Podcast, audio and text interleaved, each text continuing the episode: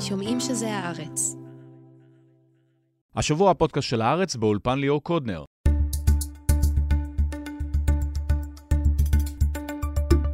השבוע נפרסם שני פרקים. ביום רביעי נהיה כאן עם סיכום הדיונים בבית המשפט העליון סביב חוקי ההפיכה המשטרית. עוד קודם, האורחת שלנו בפרק הנוכחי היא ציפי לבני, שלום. שלום רב.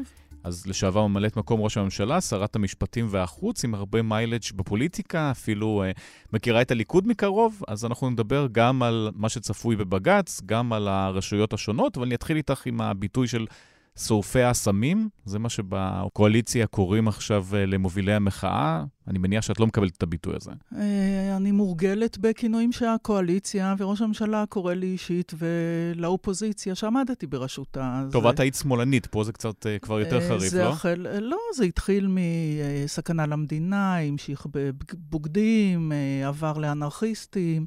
אז זה עוד ביטוי שנועד... ליצור את הקרקע בקרב תומכיו לעוד שנאה, לעוד אי-קבלה, לעוד אטימת אוזניים למה שיש לנו לומר. מה, זה משהו מקורי לדעתך, או אה, מאותה באמת אה, משפחה שכל פעם מחפשים איזה ביטוי אחר בתקווה שיתפוס? אני לא יודעת, זה גם לא חשוב בעיניי. אתה יודע מה הדבר הכי יפה במחאה? אה, אני חושבת שאמרתי את זה אפילו בנאום הראשון בהפגנת המטריות. אתם יכולים לקרוא לנו איך שאתם רוצים. אנחנו מאמינים במה שאנחנו עושים, ואנחנו נמשיך עם זה. ואני חושבת שהמחאה בעצם שינתה אה, דיסקט אה, אצל חלק, אה, גם ממנהיגי האופוזיציה, שנזהרו מלהגיע למחוזות שבהם יכנו אותם שמאלנים או בוגדים בשיתופי פעולה כאלה ואחרים.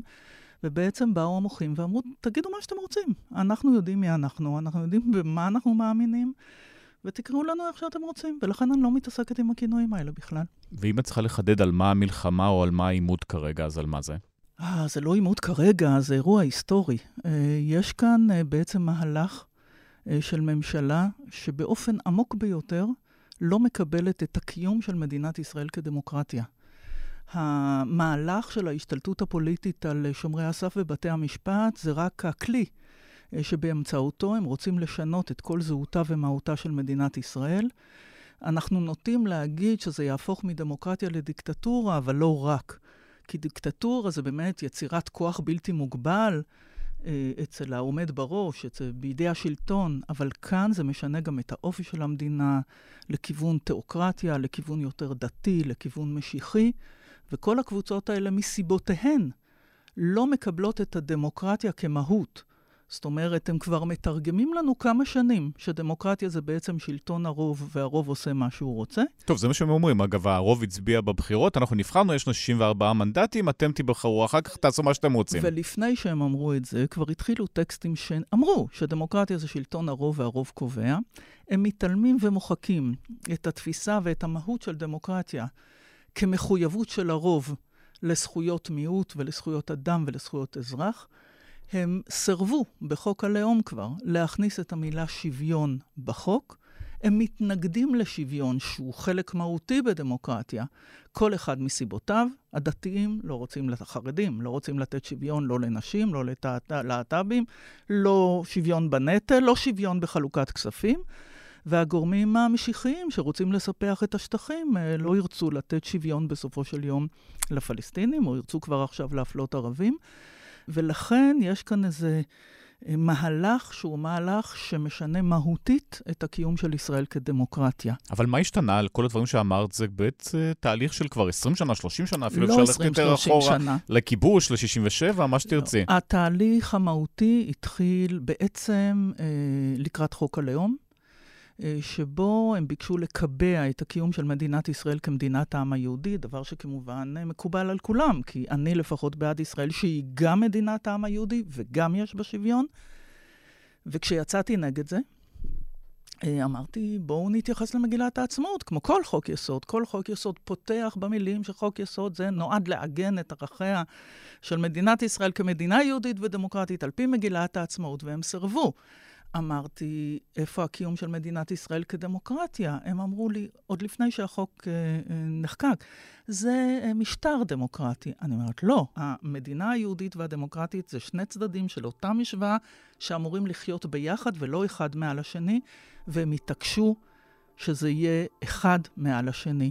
ואז זה היה ברור, אני כבר אז יצאתי, ניסיתי לפחות לצאת למאבק ציבורי. הקמפיין שניהלתי עוד כשהייתי בפוליטיקה ב-2019 היה היחידה להגנת הדמוקרטיה, יחידה גם מלשון unit, אבל גם כי די הייתי לבד.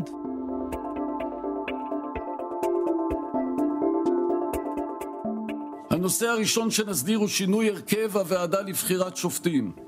לא עוד מצב בו השופטים בוחרים את עצמם בחדרי חדרים ובלי פרוטוקול.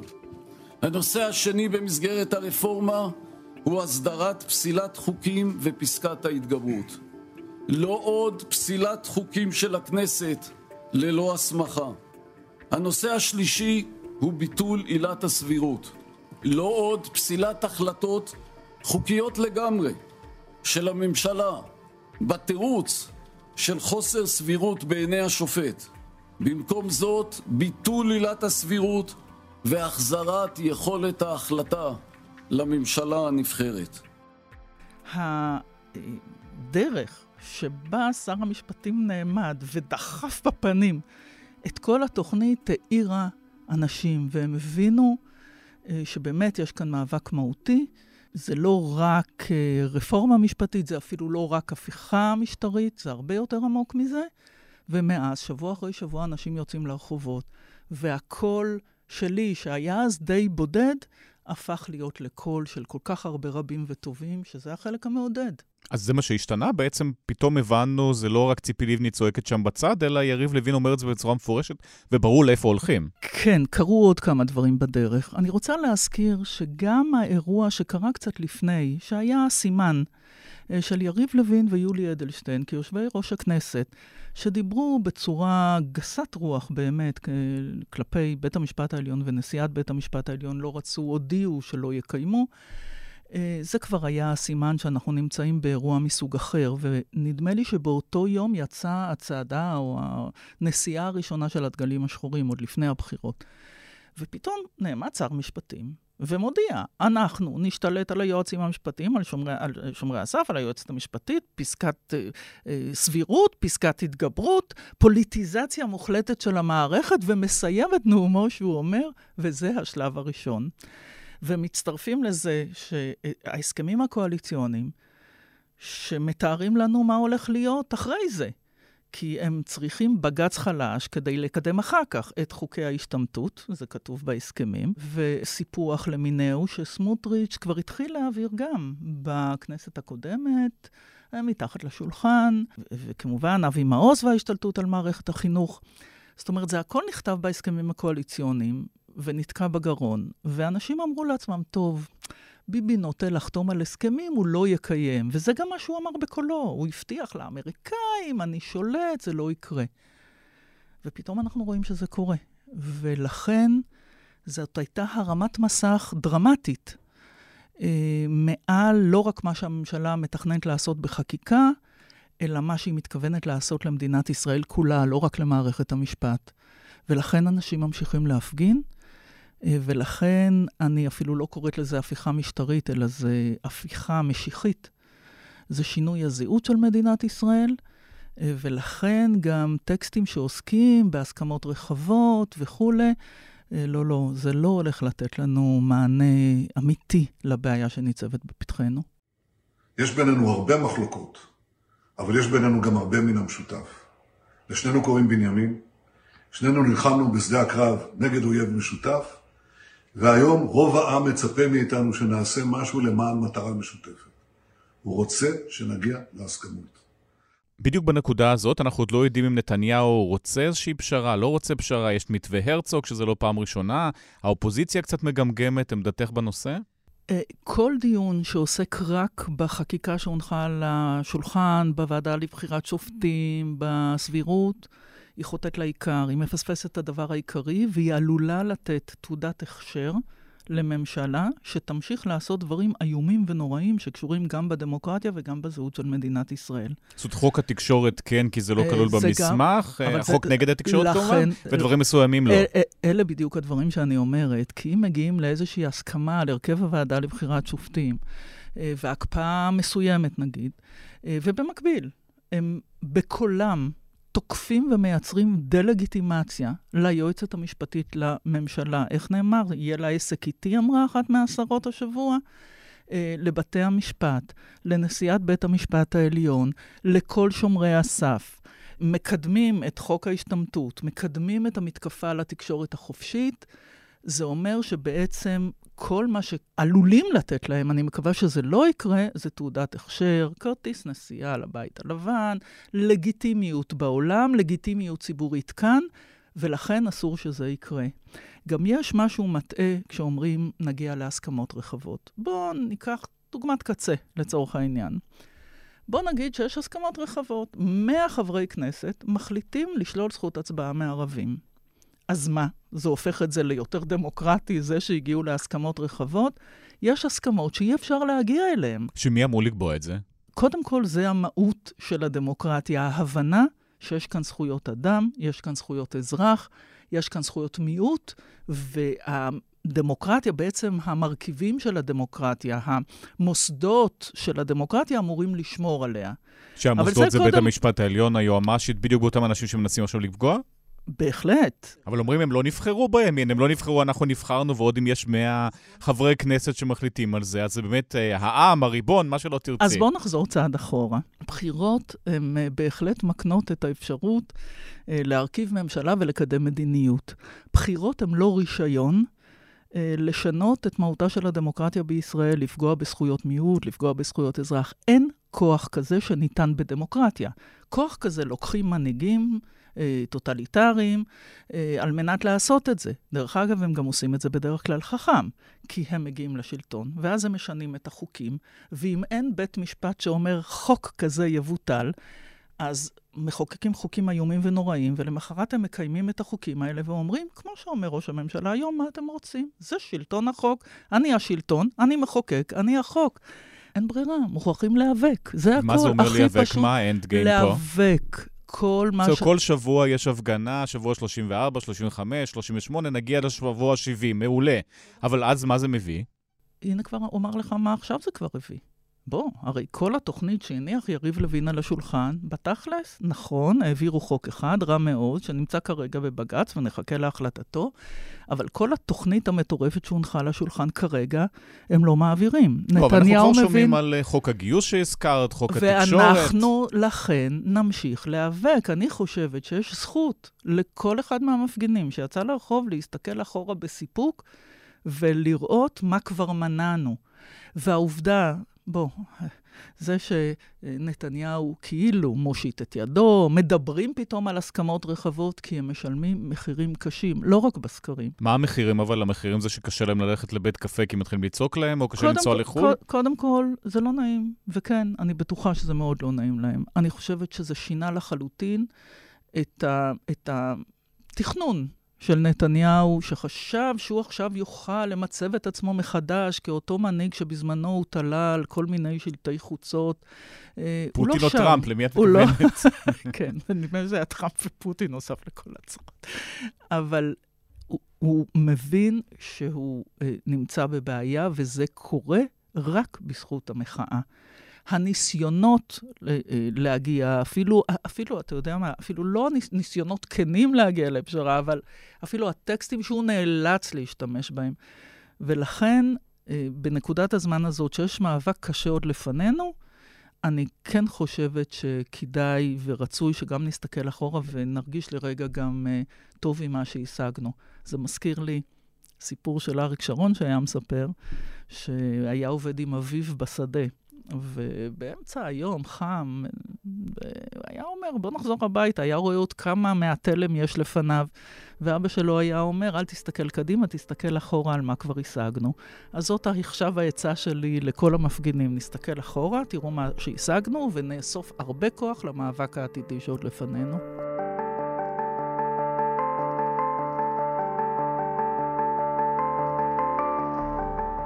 אני רוצה להתמקד איתך בוועדה לבחירת שופטים, אז היית שרת משפטים.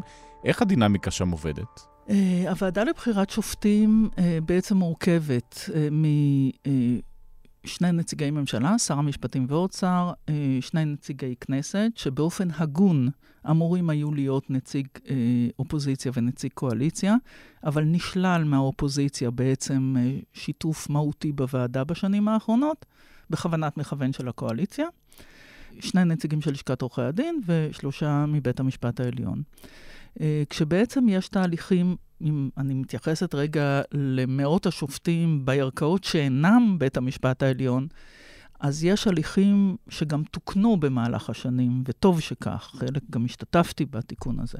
יש מרכז הערכה. מי שרוצה צריך לעבור מרכז הערכה, שבה נבחנים גם כישוריו המשפטיים, גם יכולותיו, גם מה שנקרא המזג השיפוטי.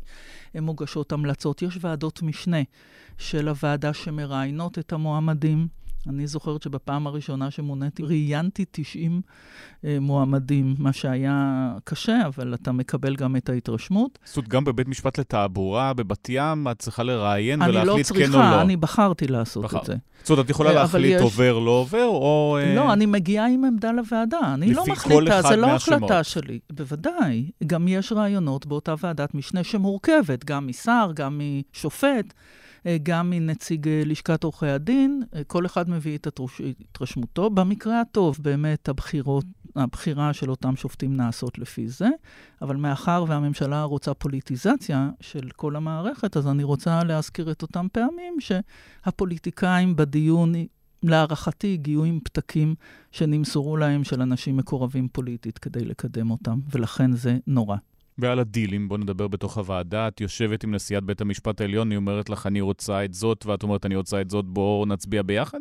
זה אה, לגיטימי? לא, בדרך כלל הגענו, אני בכוונה הוצאתי לרגע את העליון מהדיון, כי יש בכל זאת צורך בשופטים מקצועיים, ודווקא הפוליטיזציה של הוועדה ביחס לשופטים האלה היא נוראית לא פחות. גם בבית המשפט לתעבורה יש פוליטיזציה לדעתך? כרגע זאת הדרישה. בתכלס זאת מה שהממשלה, אנחנו נוטים להתמקד רק בעליון ונדבר על זה, אבל זה מה שהממשלה רוצה. ברגע שהיא רוצה פוליטיזציה של הוועדה לבחירת שופטים... אז זה שופט בכל זה דרג. הולך, זה הולך לכל הערכאות. שמי מחליט אם השופט מספיק ליברלי או מספיק שמאלני, אה, ואפשר לקחת אותו, או שהוא שמרני, ובואו אה, עכשיו נאמץ אותו? אז זה, זה מה שנורא בעיניי. אני שמעתי התבטאות אה, לפני זמן לא רב של נדמה לי מישהי שהייתה אה, נציגה בוועדה מטעם הליכוד, והיא אמרה, אני רוצה לראיין, או אני רוצה לוודא אה, שהשופטים...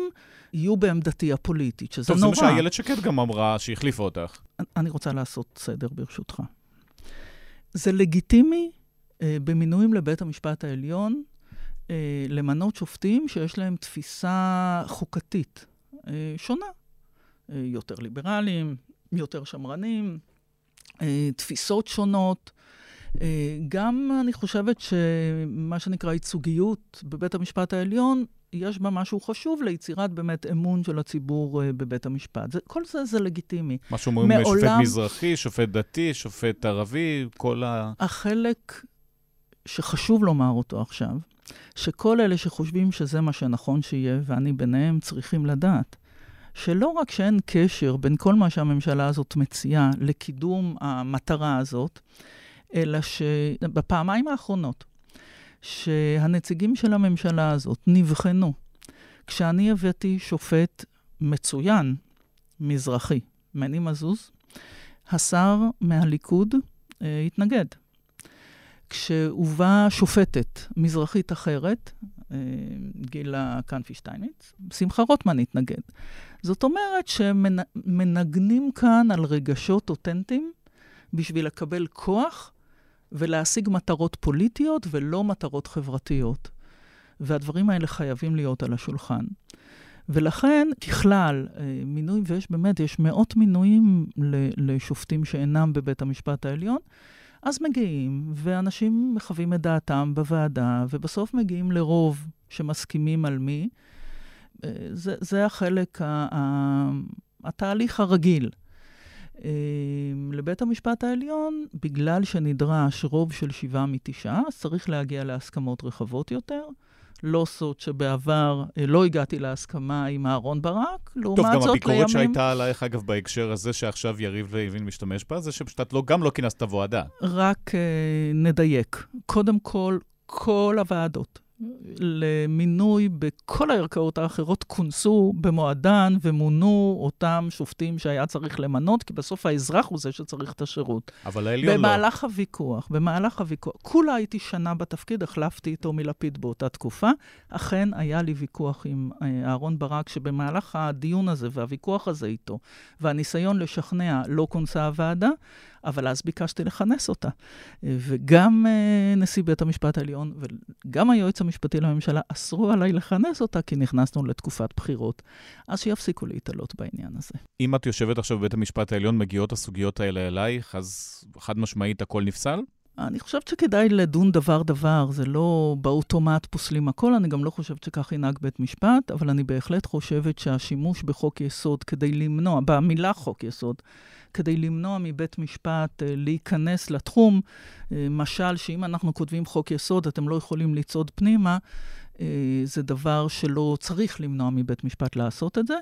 ואתה יודע, בגדול ההבדל בינינו לבינם זה שאנחנו אומרים, אנחנו נקבל כל הכרעה של בית משפט, כשהם אומרים, תיזהרו ויישמרו לכם. שלא תעיזו. אני רוצה לפנות מכאן למי שיושבת בלשכה ממש כאן מאחורינו, נשיאת בית המשפט העליון אסתר חיות. אל תעזי לפסול חוקי יסוד, האחריות היא עלייך. מלחמת הרשויות זה משהו שאת חוששת ממנו? עלול לקרות באמת? למה עלול לקרות? הוא קרה כבר. אה, אני יודעת שמדברים על ספטמבר כעל ספטמבר הדרמטי, כי מתחילים הדיונים בעתירות. קודם כל, זה התחלת הדיון, אני עוד לא רואה את uh, פסקי הדין כאן ועכשיו. אבל ההתנגשות הזאת כבר קיימת. זאת אומרת, זה מתחיל בראש ממשלה שאומר בהתחלה באנגלית, הוא מייצר את משוואת אי-הציות. I think we have to follow two rules. One is Israeli governments abide by the decisions of the Supreme Court. And at the same time, the Supreme Court respects the uh, basic laws, which are the closest thing we have to a constitution. So you are committing, if the Supreme Court strikes down this legislation, you will abide by that ruling? Remember what I said. I hope that they don't strike down because I think we should abide by both rules. זאת אומרת, הוא מייצר את המשוואה שכל אדם בר דעת מבין שהדבר הבא אומר שאם בית משפט ייכנס לתחום ויפסול, אז הממשלה לא מחויבת לקיים. זה האיזון של, פעם הוא עשה את זה מול הפלסטינים, אתה זוכר, ייתנו יקבלו, אז הוא עושה את זה באופן כאילו יותר מנומס מול בית המשפט העליון היום. ומתחרים אחריו שני גורמים שהם באמת מייצגים את המקום המשפטי הכי ממלכתי שיש.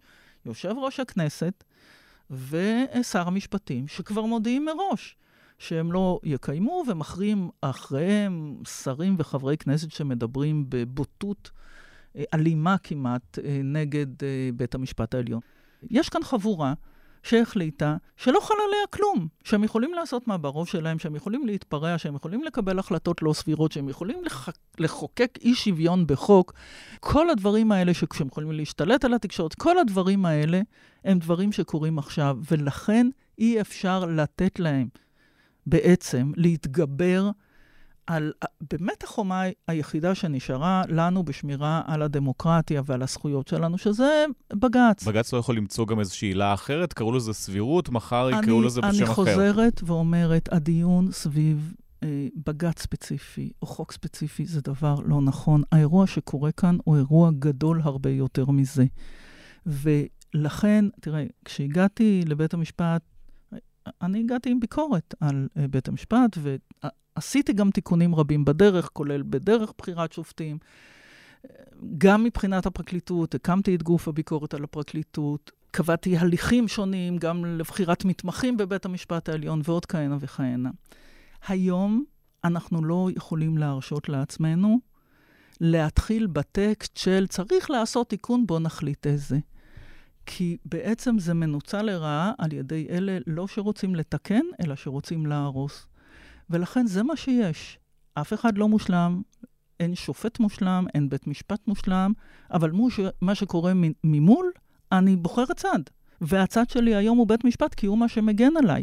אם נגזר עליי, זה לא בחירה שלי. אבל אם נגזר עליי אה, להיאבק למען היסודות שעליהם נבנתה המדינה, שהם היסודות של הציונות, ואני מזכירה, הציונות הייתה תנועה לאומית ולא דתית. אז אנחנו ניאבק אה, כמה שצריך, ואני גם מאמינה שננצח. אם ניתן להגיע להסכמות בדבר היסודי הזה, זה בעצם לחזור, אנחנו לא צריכים להמציא את הגלגל. אנחנו פשוט צריכים לחזור למה שהיה לרגע, לרגע, ב-1948, הסכמה רחבה. חתמו על מגילת העצמאות הסוציאליסטים והקומוניסטים והרוויזיוניסטים והחרדים, כי היה אירוע של מה גדול היום הזה, ויכול להיות שזה הזמן להגיד מה נמוך היום הזה, מה הרגע הזה שהגענו אליו. כשהכול עומד להתפורר ואנחנו צריכים לחזור לשם, לקחת נשימה עמוקה, לאמץ מחדש את העקרונות האלה ולהמשיך הלאה. אז מה זה אומר אבל אותו ניצחון? איך את מדמיינת את זה? למה, אתה יודע, מדברים בניצחון, וגם יש כאלה שאומרים, אסור שאף צד ינצח. גם זה לא מקובל עליי. הניצחון כאן הוא לא ניצחון אישי שלי, הוא לא ניצחון פוליטי של קבוצה. לצורך העניין, זה ניצחון אה, הציונות, מגילת העצמאות. אתה יודע, זה גם המכנה המשותף הרחב ביותר היום. אם זה ימשיך ככה, אם הם ימשיכו לשנות גם את דעת הקהל ואת התודעה, יכול להיות שבעתיד זה כבר לא יהיה אפילו טוב, גם דמוגרפיה שלא הזכרנו. אז נכון לעכשיו, אני עדיין מאמינה שאם תשאל גם רבים מצביעי הליכוד, אה, האם מגילת העצמאות בעיניכם היא מסמך ראוי, או אפילו המש... אותו משפט מתוכה, לא צריך לקרוא את כל הטקסט, אה, אותו משפט מתוכה, הם יגידו כן. אז אנחנו חייבים uh, לנצל את הרגע הזה, כי אם אנחנו לא נחזור לנקודה הזאת, אני באמת uh, חוששת uh, ממה שיהיה כאן. והבשורה הטובה זה שקם מחנה, נולד מחנה. והתחלנו מזה את השיחה. מחנה שלא הרגיש את הזהות הזאת באופן כל כך חזק, שנמנע מלדבר על תכנים, שקצת זז הצידה, כשקראו לו שמאל, או בוגדים, או משת"פים עם האויב. והמחנה הזה גאה היום במשהו, ופוליטיקה זה קודם כל עניין של זהות. היה נורא כיף אה, בתקופות מסוימות להיות ימין, כי זה היה ישראליות ויהדות וחזקים. ולא צעקו לך בוגדים או שמאלנים ודברים כאלה? לא, זה בסדר. אני תמיד כל חיי כנראה נמצאתי בעמדות מיעוט, כי אני גדלתי, גדלתי לאנשי האצ"ל ותנועת החירות, שהממסד היה מפא"יניקי. אז צעקו לך מכל הצדדים. אבל אני יודעת מה זה להיאבק, ואני יודעת מה זה להיות באופוזיציה, ואני יודעת מה זה להיות גאה בזהות שלי, גם אם היא לא של הרוב. אבל חלק ממה שקורה כאן זה ש... באמת המחנה הזה, הנפנו מחדש את דגל ישראל, ניכסנו מחדש את ערכי הציונות, אנשים שמדקלמים את מגילת העצמאות, והזהות שלהם, שהייתה הזהות של ז'בוטינסקי, דרך אגב, כאנשים ציונים, ליברליים, דמוקרטיים, זה חלק ממה שהם גאים בו. ולכן אני גם מאמינה שהמאבק הזה אה, יהיה לו סוף טוב מבחינת הציונות. ניצחון כזה חייב להיות ניצחון שהוא לא מכופף מישהו, אלא הוא מחזק את מה שכולם היו אמורים להאמין בו.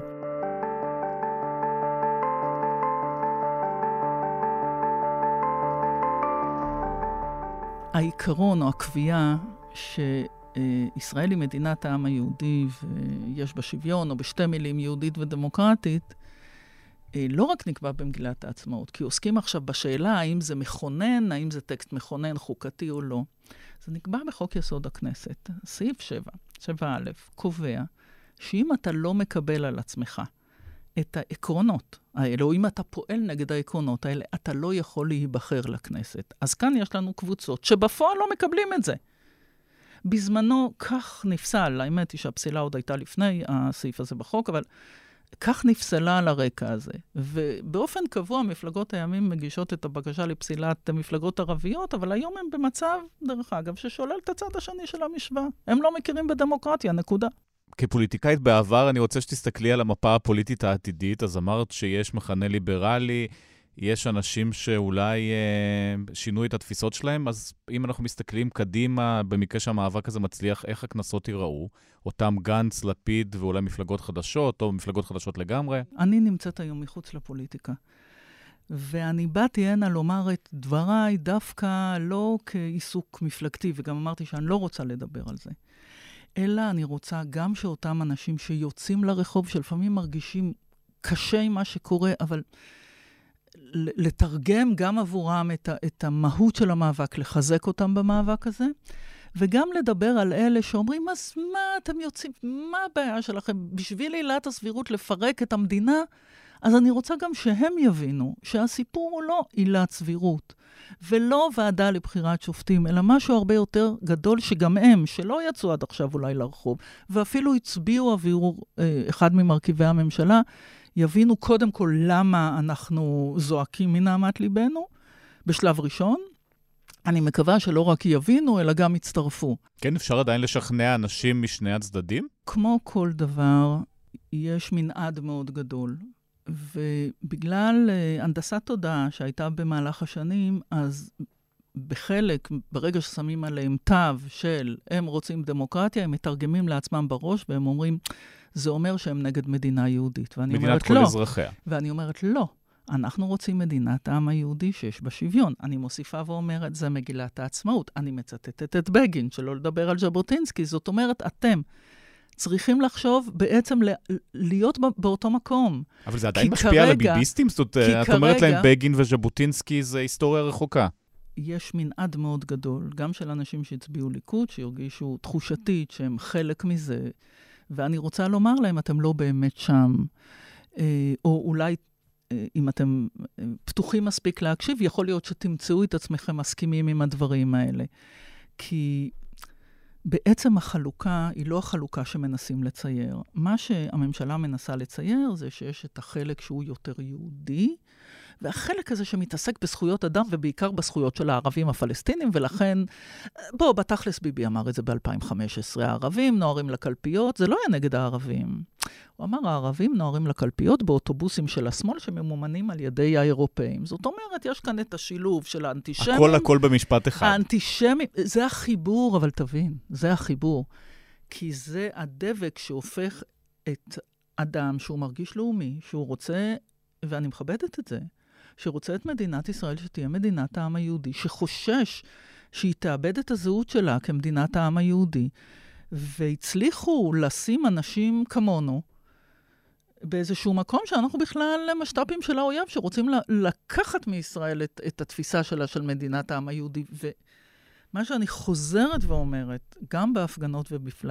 ובכלל, המחלוקת היום היא בין אלה שרוצים שמדינת ישראל תהיה גם וגם. גם יהודית וגם דמוקרטית. יהודית לא במובן דתי, אלא במובן לאומי. מדינת העם היהודי, לא מדינה חרדית ולא מדינת הלכה, ודמוקרטיה שיש בה שוויון. ובצד השני, יש את אלה שלוקחים אותנו למדינה שהיא תהיה יהודית דתית, אה, לא כמדינת העם היהודי, שלא יהיה בה מקום למי שאיננו בעצם דתי, והיא בוודאי לא תהיה דמוקרטית. ואין לי ספק שיש עדיין רבים במרכז, שאני פחות עוסקת במה הם הצביעו, אבל שכן יכולים להבין את מה שאני אומרת, ואני מקווה גם להזדהות עם זה. יש איזשהו קו אדום שאסור לעבור אותו, שאם עוברים אותו כבר ניצחון לא אפשרי, או שימור הערכים של ישראל כמו שהצגת אותם אה, לא אפשרי? אנחנו בשבר מאוד מאוד גדול. עוד לפני כל האירוע הזה, אה, דיברתי במונחים של ווייז לאומי. אה, שיש מי שהווייז הלאומי שלו, כמוני, כמונו, זה מדינת העם היהודי עם שוויון, אה, ולכן אנחנו אה, מכוונים כל הזמן לשם. יש קבוצה שהווייז שלה הלאומי זה בעצם ארץ ישראל, על חשבון הקיום של הדמוקרטיה, או בסוף על חשבון הקיום של ישראל כגם יהודית וגם דמוקרטית. ודווקא העיסוק שלנו לפעמים בפוליטיקה ורק לא ביבי, לא שמנו לב שאנחנו נוסעים ברכב שלוקחים אותו לאט אבל בטוח לכיוון של מדינה פחות דמוקרטית, מדינה אחת וכולי. מדינה לא... אחת, מדינת כל אזרחיה כבר. לא, אני לא יודעת עוד מה היא תהיה. אני עוד לא יודעת מה היא או תהיה. או מדינת אפרטהייד או מדינת כל אזרחיה. נכון, או מדינת הלכה, באמת. אבל לא תמיד כשאתה בדרך כזאת, אתה יודע להגיד, חצו לי את הקו האדום. ולכן, מתוך כל השבר הגדול הזה, אני חושבת שטוב שהשבר הזה קורה. כי זה היה מתחת לשטח. בוא, הוויכוח, מה מקור הסמכות לחיים שלנו כאן, האם זה הרב או השופט, תאמין לי, יש לי נאומים מלפני שנים שעסקו בזה. אבל זה היה מתחת לפני השטח. הניסיון לחוקק חוקה, אני עוד הייתי שותפה בפורום כזה, לא נעים לי להגיד, אבל כשהצגתי את הדור הצעיר, ולא הגענו לזה היתר כי החרדים התנגדו. הכל צף, וכשהכל צף, אנשים נדרשים לנקוט עמדה, אנשים נאבקים, ולכן אני חושבת שהמאבק הזה הוא הכרחי. ולא צריך להחזיר אותו מתחת לשטיח, כי בסוף, כשזה מתחת לשטיח, לקחו אותנו בלי שנרגיש למקומות קשים מאוד. אז אני אסיים איתך, כמו שסיימתי הרבה רעיונות בתקופה האחרונה, אופטימית, פסימית, או יותר אופטימית או יותר פסימית?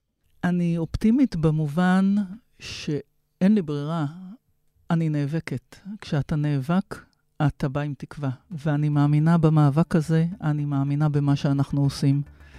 פסימיות, המשמעות שלה הרמת ידיים. ייאוש זה לשבת בצד ולבכות את מר גורלנו, ואני בסוף אה, בת למשפחה הלוחמת, אז נלחמים. ציפי לבני, תודה רבה. תודה.